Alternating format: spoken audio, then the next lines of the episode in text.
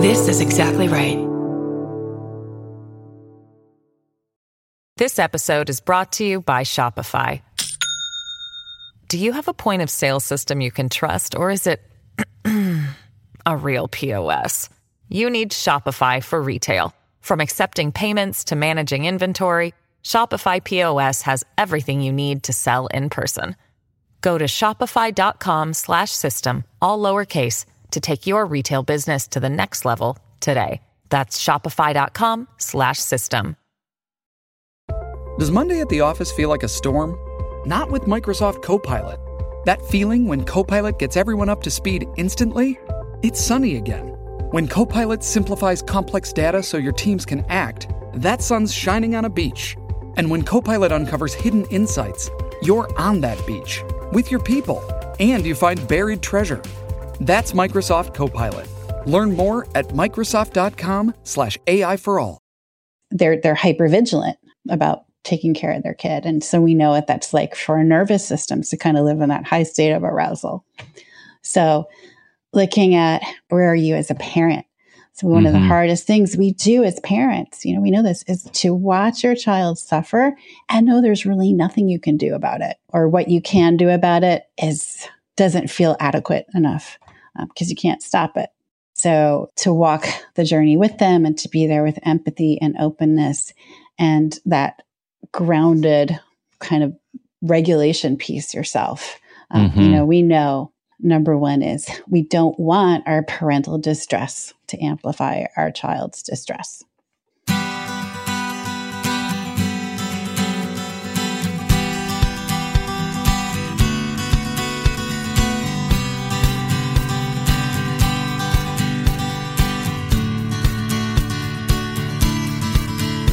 Welcome to the Parent Footprint podcast with Dr. Dan. I'm Dr. Dan, your host.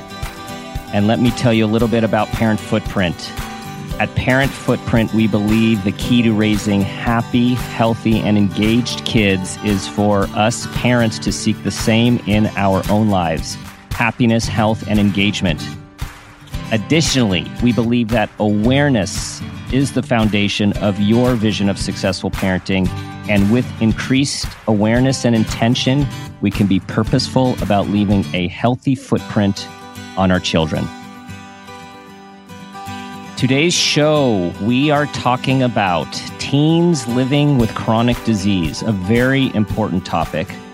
I am excited to introduce you to our guest and expert, Christine Triano. Christine is a licensed clinical social worker and psychotherapist specializing in the treatment of adolescents, adults, families, and creative professionals. Her strength based approach ensures that counseling addresses not just what's going wrong, but identifies and nurtures what is going right, which I love. Christine is the director of mental health at the Center for Connection, which is a multidisciplinary practice in Pasadena, California, where she helps lead the center's vibrant multidisciplinary team as they work to support one another, collaborate together, and continue to learn and grow as clinicians. And I could tell everyone this is an amazing organization with amazing people and professionals. Christine holds a master's in social work from Cal State LA and a bachelor's of art cum laude in political science from Tufts. She's a proud native New Yorker and has enjoyed many years as a writer, media consultant, and documentary film and television producer before earning her MSW. She continues to pursue her passion for storytelling through documentary projects, highlighting the importance of connection and community. And as a writer and co producer of Lost Angels, Skid Row is My Home, she received the Voice Award from the Substance Abuse and Mental Health Services Administration, known as SAMHSA, for educating the public about the experiences of people in recovery from mental health illness. And more recently, she wrote and co produced the 2016 documentary feature La, Los Punks We Are All We Have, chronicling the vibrant DIY punk rock scene in East and South Los Angeles.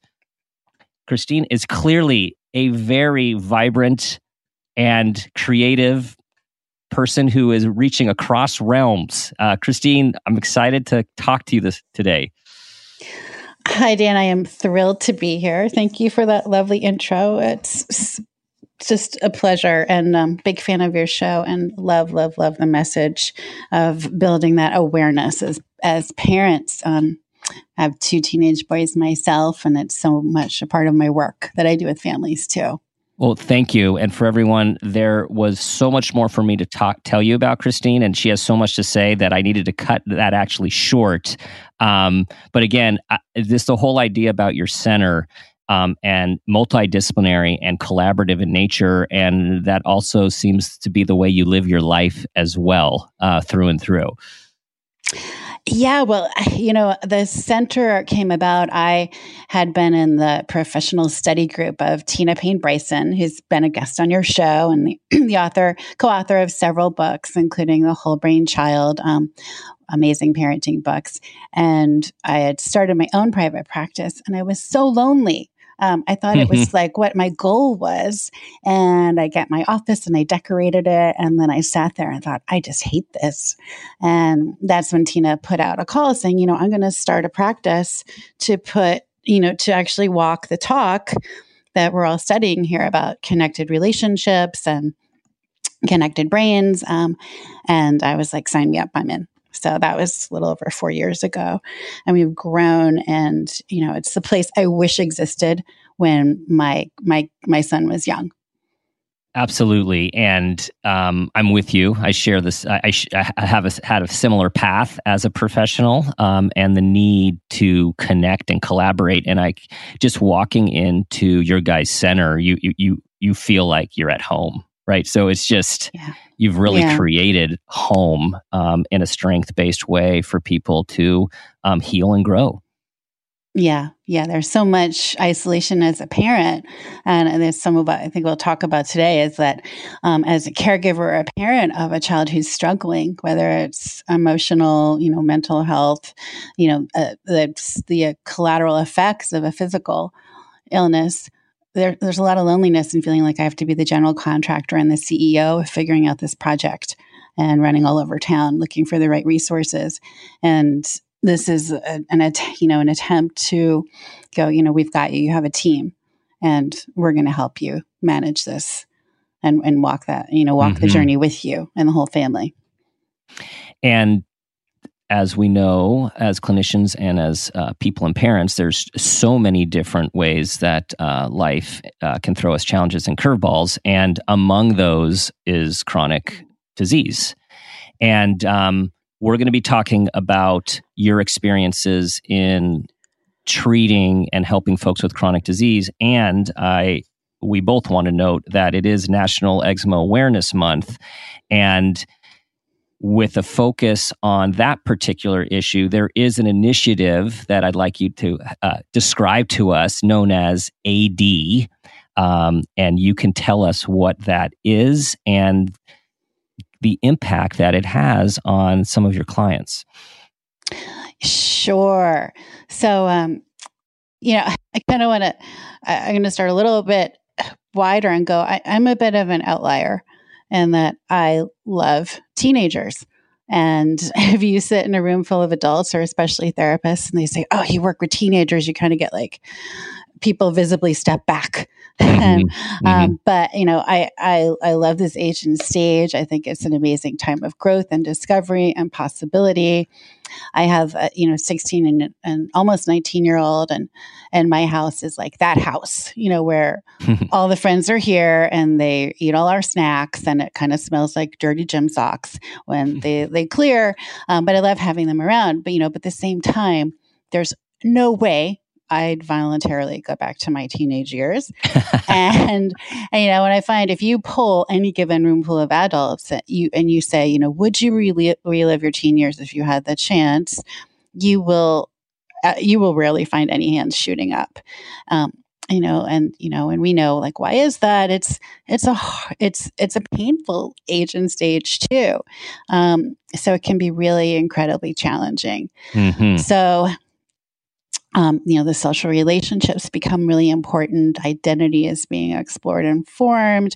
And there's, you know, it's really common, and there's a lot of neurobiological reasons for this, to feel really self conscious. So this gets us to what's called atopic dermatitis, um, otherwise known as eczema. Um, we're kind of talking about moderate to severe eczema. Mm-hmm. Um, so this is a chronic skin disease. It emerges in, um, usually in you know early life before the age of two, and there is no cure.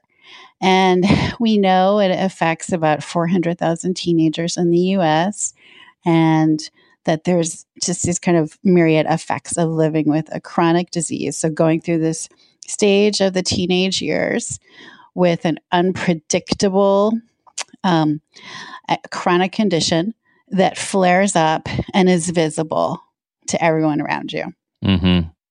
So, looking different, that like you know if you think about being a teenager what's the thing you want to do the least is kind of right. stand out in a way that can be perceived as negative mm-hmm. so um, so that's what uh, the initiative is about uh, for you know national eczema awareness month is to understand ad and to create um, you know a, something of a roadmap uh, to how of how to help families and teenagers with this condition figure out how to you know live and thrive mm-hmm. despite the despite the disease um, and this shares similarities i'm guessing with um, the same principles for some of the other chronic diseases that you work with so there's certain things that are similar and of course some that are different mm-hmm. but if i think about the teens i've worked with who have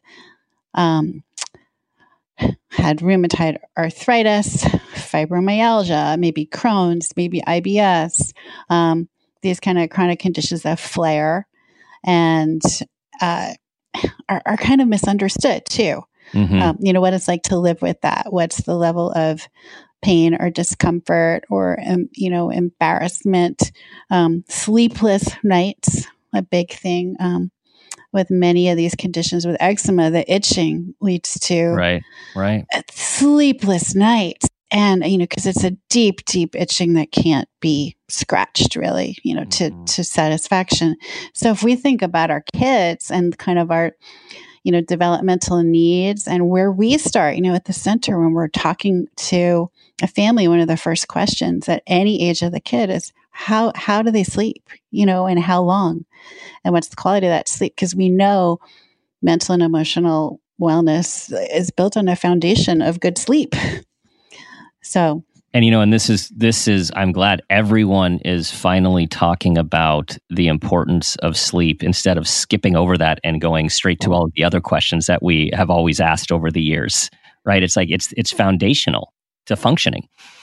Yeah, and you know, and, and, I think we're finally awakening to that as adults too. Mm-hmm. Um, that it's not it's not really a, a, badge of status to go like I'm so busy and I get five hours of sleep a night, right. and you know that that's like oh yeah, I'm sorry to hear that. How can we can we talk about that and prioritize that?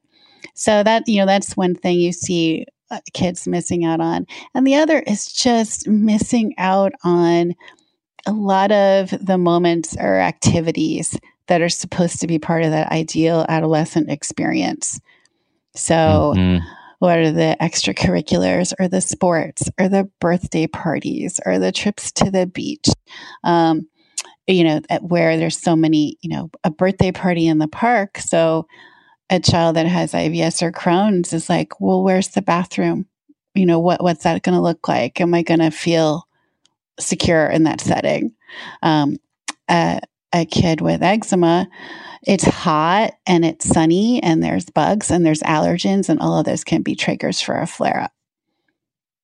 So I'm starting to something itch. as basic as that. Just listening to you and I'm thinking about a client that I just saw actually last week on home home not planned from freshman year uh, for a whole bunch of medical appointments because of a complete flare of his eczema.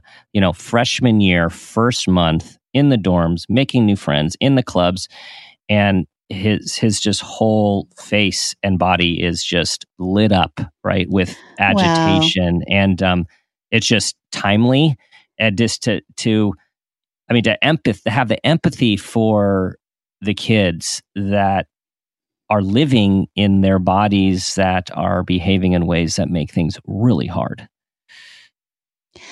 Yeah, I feel oh that's exactly the, so that's kind of the kind of client that I might see too is the the young adult who has to take that leave from college for mm. Mm-hmm. whatever reason.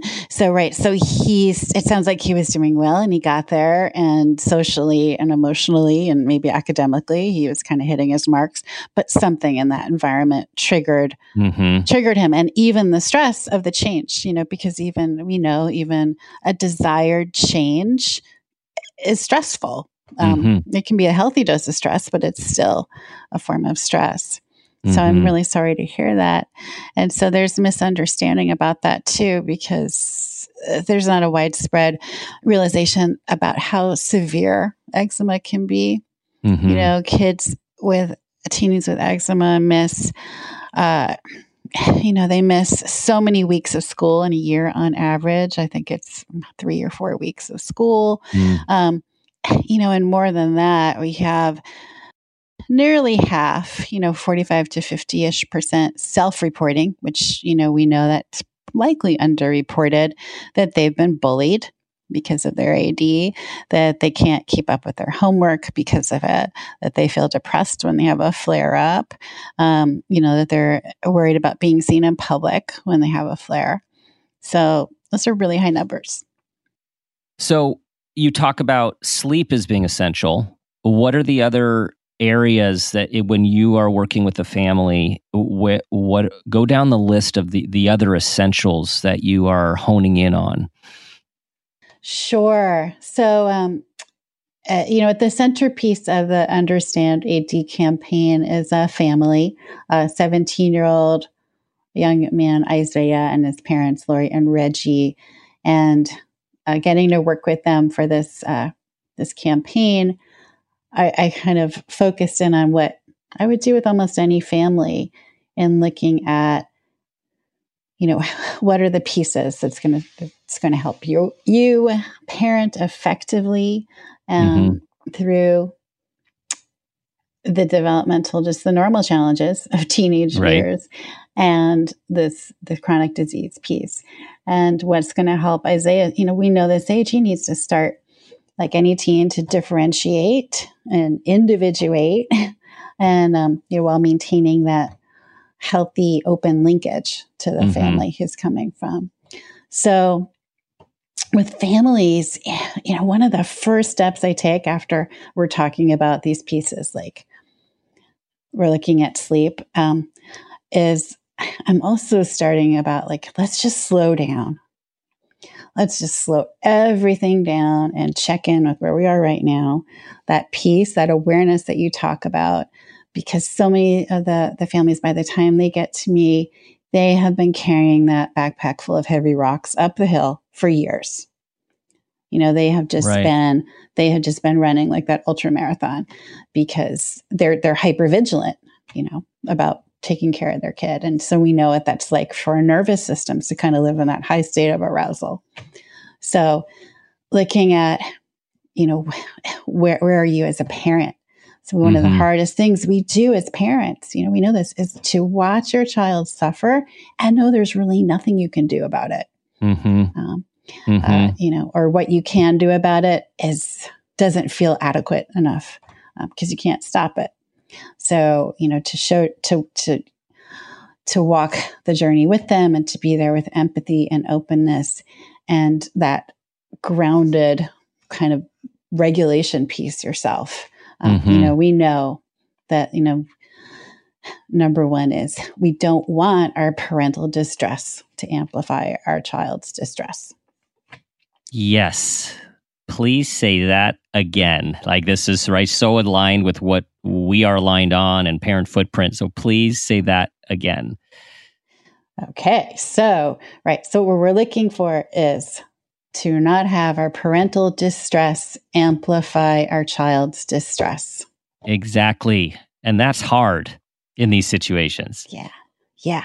So I will say this when I'm working with parents. I'll say, I'm going to ask you to just to do something that's going to feel um, physiologically, neurobiologically, emotionally impossible. Mm-hmm. Uh, and, and, which is not to chase your child up the tree, hmm. you know, but to stay there, feet on the ground, going, I'm here, I've got you. Um, so hard. So hard. But holding that in a sense, it's hard. You know, we all, it's, it's sort of this, for lack of a better concept, like a metaphysical holding energetically, if we can hold this sort of calm space in the face of the stress and the, the distress. Right? Like how to just be there in this calm open place despite all of the real challenges in the situation Yes, I love that description, like a calm metaphysical space, because there is that aspect to it. It's, you know, and there's a lot of different practices to help us get there. And a lot of, you know, there's a lot of mindfulness and there's self compassion and there's, um, you know, kind of meditation. there's all these ways, mm-hmm. just using our breath as a neurobiological regulator, mm-hmm. kind of learning how to do that. But just having, um, I'll talk about bubble wrap. Um, mm-hmm. uh, you know, kind of like getting your bubble wrap on is this idea of just having a little bit of space between yourself and the big feeling. So, you know, it's protective, but you can kind of see through it. Um, this kind of works with teenagers. Uh, but, you know, whatever kind of visual might work for you so that you can be in there and and able to do your job, which is to give that empathy to your kid to kind of provide the safe container mm-hmm. when they're going through the hard thing. Uh, and this dilemma, as you hit on, with the appropriate developmental um, stages and phases of individuation um, and separation, and yet needing extra care that someone without a teen without chronic illness would not need at this phase in life. Yes. So that that part is that part gets kind of confusing because you know a lot of with a, a child who doesn't have a chronic illness i may be talking to the teenager and to their family about like okay where are we going to step back and help scaffold them up to taking more responsibility for their own care i kind of have you know even a list of things like uh, because on the other end of this, I, I work with young adults who come home from college because they really weren't prepared. They need to mm-hmm. take that leave because maybe they were had a 4.5 GPA and they were super high achievers and they got into the school of their dreams, but uh, they never had to do a load of laundry or kind of ma- make a doctor's appointment or they don't know when they're sick and when to go to the doctor's appointment. Like how sick means go to the infirmary or the nurse. Um, some really kind of wider aspects of self-care or you know how to um, find the support you need if you are mm-hmm. struggling emotionally. So kind of looking at what are the what are the things we're going to give you responsibility for and what are the tolerable experiments? Um, having some experience of failure before you you launch it's really important to build resilience. Um, so the super achiever who never fails and gets to college and then gets a C on a quiz, that might really trigger a, a huge stress response because it feels catastrophic. Um, yep. So add in chronic illness, there's a little more risk there. What are the tolerable experiments might change because, um, you know, if I have a, a, a, parent of a child with eczema, like we're um, working with Isaiah and his parents, you know, mom and dad are like, if he does not putting on that lotion several times a day to keep his skin with that protective barrier, um, that can lead to the dryness and the cracking and then that makes him vulnerable to infection. And you know what happens when there's infection? Well he's in the hospital and then he gets a secondary MRSA virus and, and that and that has been the case several times in his life so trusting, uh, you know, trusting that child with the chronic illness to start to take over some aspects of their care, um, um, while kind of overseeing it is a delicate balance. But you know, teenagers don't want to be told ten times a day to do anything. No, even if it's actually a matter of their health and well-being. Mm-hmm. So that's kind of a careful negotiation. And so what I always encourage is this needs to be a collaborative discussion. Um, So um, at the center, we'll talk about, you know, and, and Tina and Dan's work, command and demand parenting versus, you know, kind of a more collaborative approach. So we don't want to command and demand. You have to, you know, you have to take care of yourself these certain ways. Um, uh, with kids with the gastrointestinal illnesses, a lot of it comes up around food and diet. Mm-hmm. Um, you, you know, you have to eat differently, but I just want to eat pizza. I'm 15, you know? Um, so figuring out what, what can you get buy-in for? What will they take over? And really making a big fuss about recognizing the effort to start to take uh, over care and and practice those skills. I want to highlight a few th- things that you've said there, which are so important. Um, stepping back, that tolerating um, tolerable experiments to create resilience, and I, I love that. Like, what's tolerable? Knowing we need to build that muscle. It doesn't just come. And uh, some kids, as you say, teens go away to college with more experiences of resilience than others. Uh, when we have a chronic illness, it's added level, levels of complexity uh, and self care needed. Whereas someone can just have a lot of pizza and Pepsi and be fine, and someone else with a certain sort of chronic um, GI challenge cannot, and and that's that's tough, right? They just want to be regular. They just want to be normal. Um, and then this idea of let's collaborate on your health, what the doctors say you need, and how can you do this, and how can we support you in a way that is comfortable for you? Yes, absolutely. Um, that idea that like they just want to be normal, right? They just want mm-hmm. to fit in. So bringing your kid, you know, going into those doctor's appointment, you're still going in with them, of course, you know, until uh, very possibly beyond 18 if there's a chronic illness, but making sure you're having you're checking in beforehand. What do you want to talk to the doctor about today? Don't charge in and and take over or you know try not to talk for your kid, but let them start to advocate, ask their questions, you know, formulate the idea that this is something they can start to take some agency over. There's by the time uh, you know a child, especially eczema, you know, so I'm going to go back to the example of Isaiah, who's diagnosed when he was in preschool. You know, that's kind of like we know what that's like. We can probably recall when you were a child, you're just kind of like put in the car and dragged around, and you got to be here and you got to go there. And there's kind of almost a, you know, kind of just you go with the flow. Uh, you know, because the adults are in charge. Um, so starting to shift that. You're at the table now. Um, you know, what's your experience? What are your concerns? What are your questions? And they might be really different than what are, your concerns are as a parent.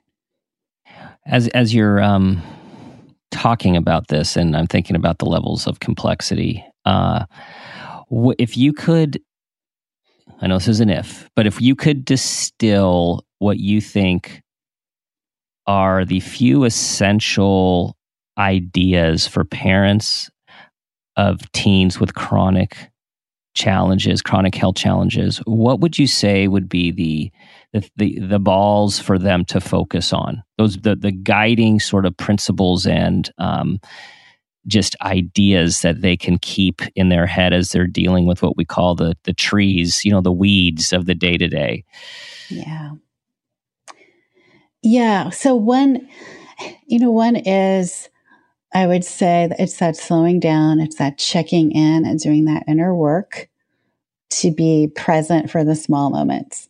Uh, and that kind of connects to where is the shared joy? Where are the moments where the, you know, there's family connection, where the disease isn't part of the discussion or uh, in even in the side view where we can just connect as a family and and maybe insert some gratitude practice into what mm-hmm. those things are.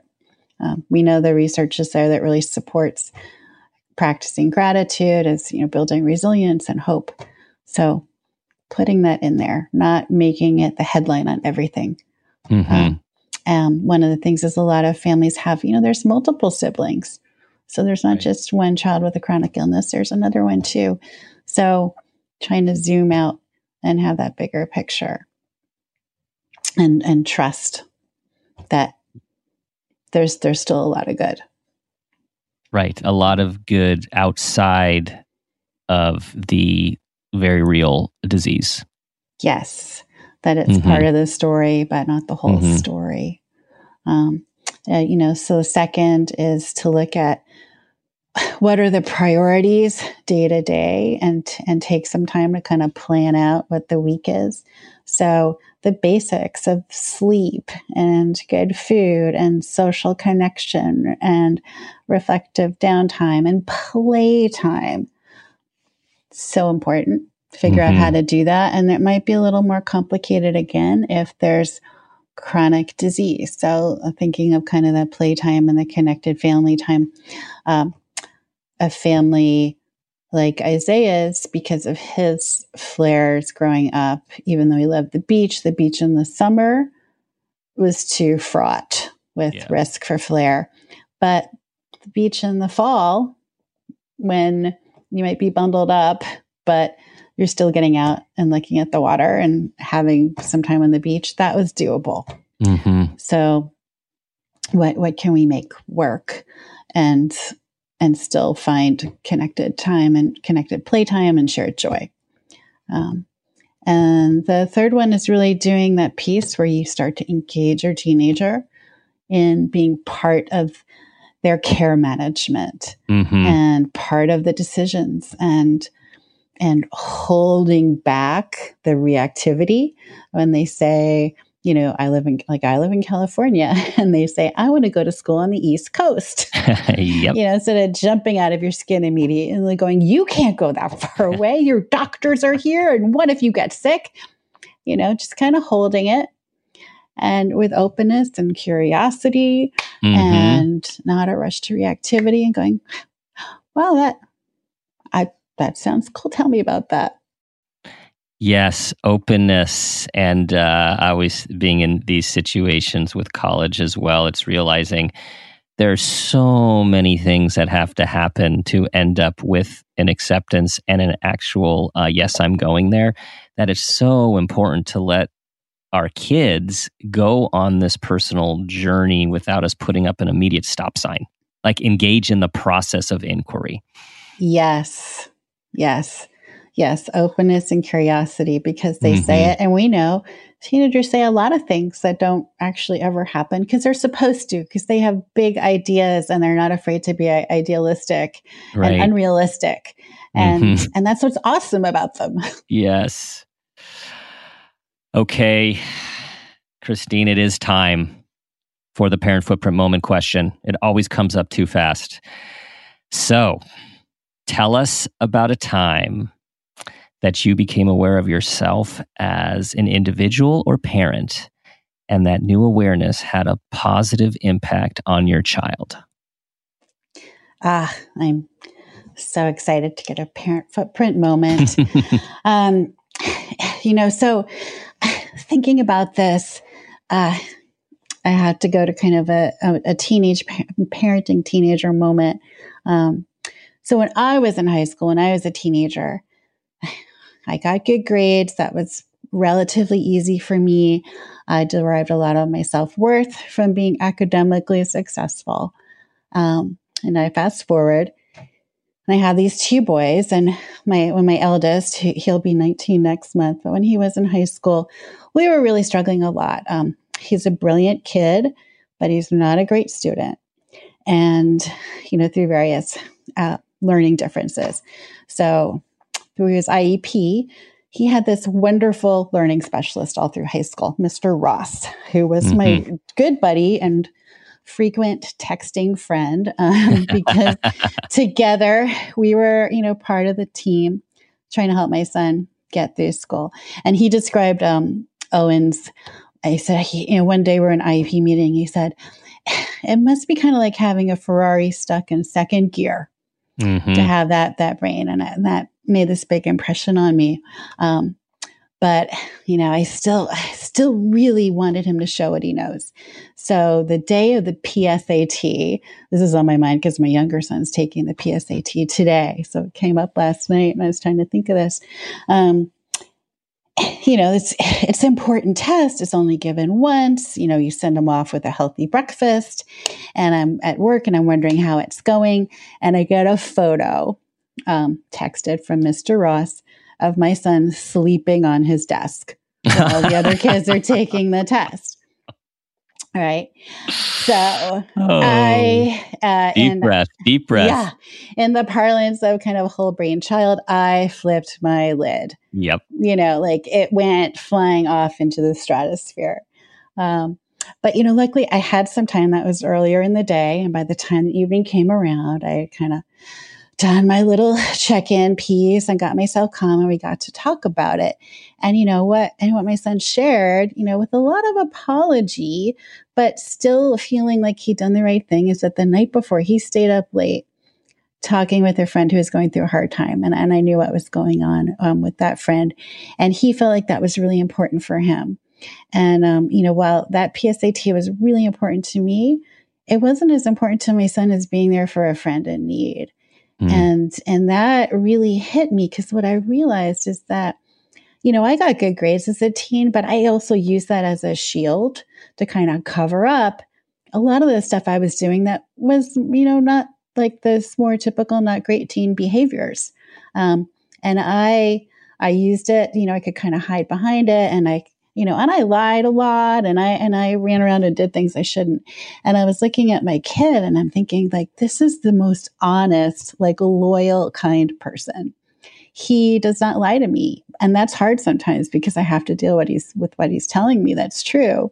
Um, and it just hit me like, you know, he he's not me and maybe that's a good thing. Um, uh, I came Thank across you this. for that. That's and and right now, I'm sure your other son is alert, awake, and just is killing it. yeah, I don't know if my, my lid could handle two flips yeah. of that. Uh, but I that's that such such an important story about um, you know your experience and your orientation and your very realistic you know belief about what's important and yet, often our kids are actually teaching us what is more important in that moment. So very true. Christine, our time has come to an end here. Um, but there is so much more um, from people to learn from you and the center. So please tell people where they can follow um, the work you're all doing, the projects, and of course the campaign that is going on right now. Yeah, absolutely. So uh, for the campaign, uh, there's a video series uh, at understandad.com. Understandad.com has uh, it features a, a, squad. That's me, uh, myself, a, a, dermatologist, and a peer partner working with uh, the young man I've talked about, Isaiah, and his family. Um, and then at the Center for Connection.org, can learn more about our practice, see our amazing team, find some great resources there as well.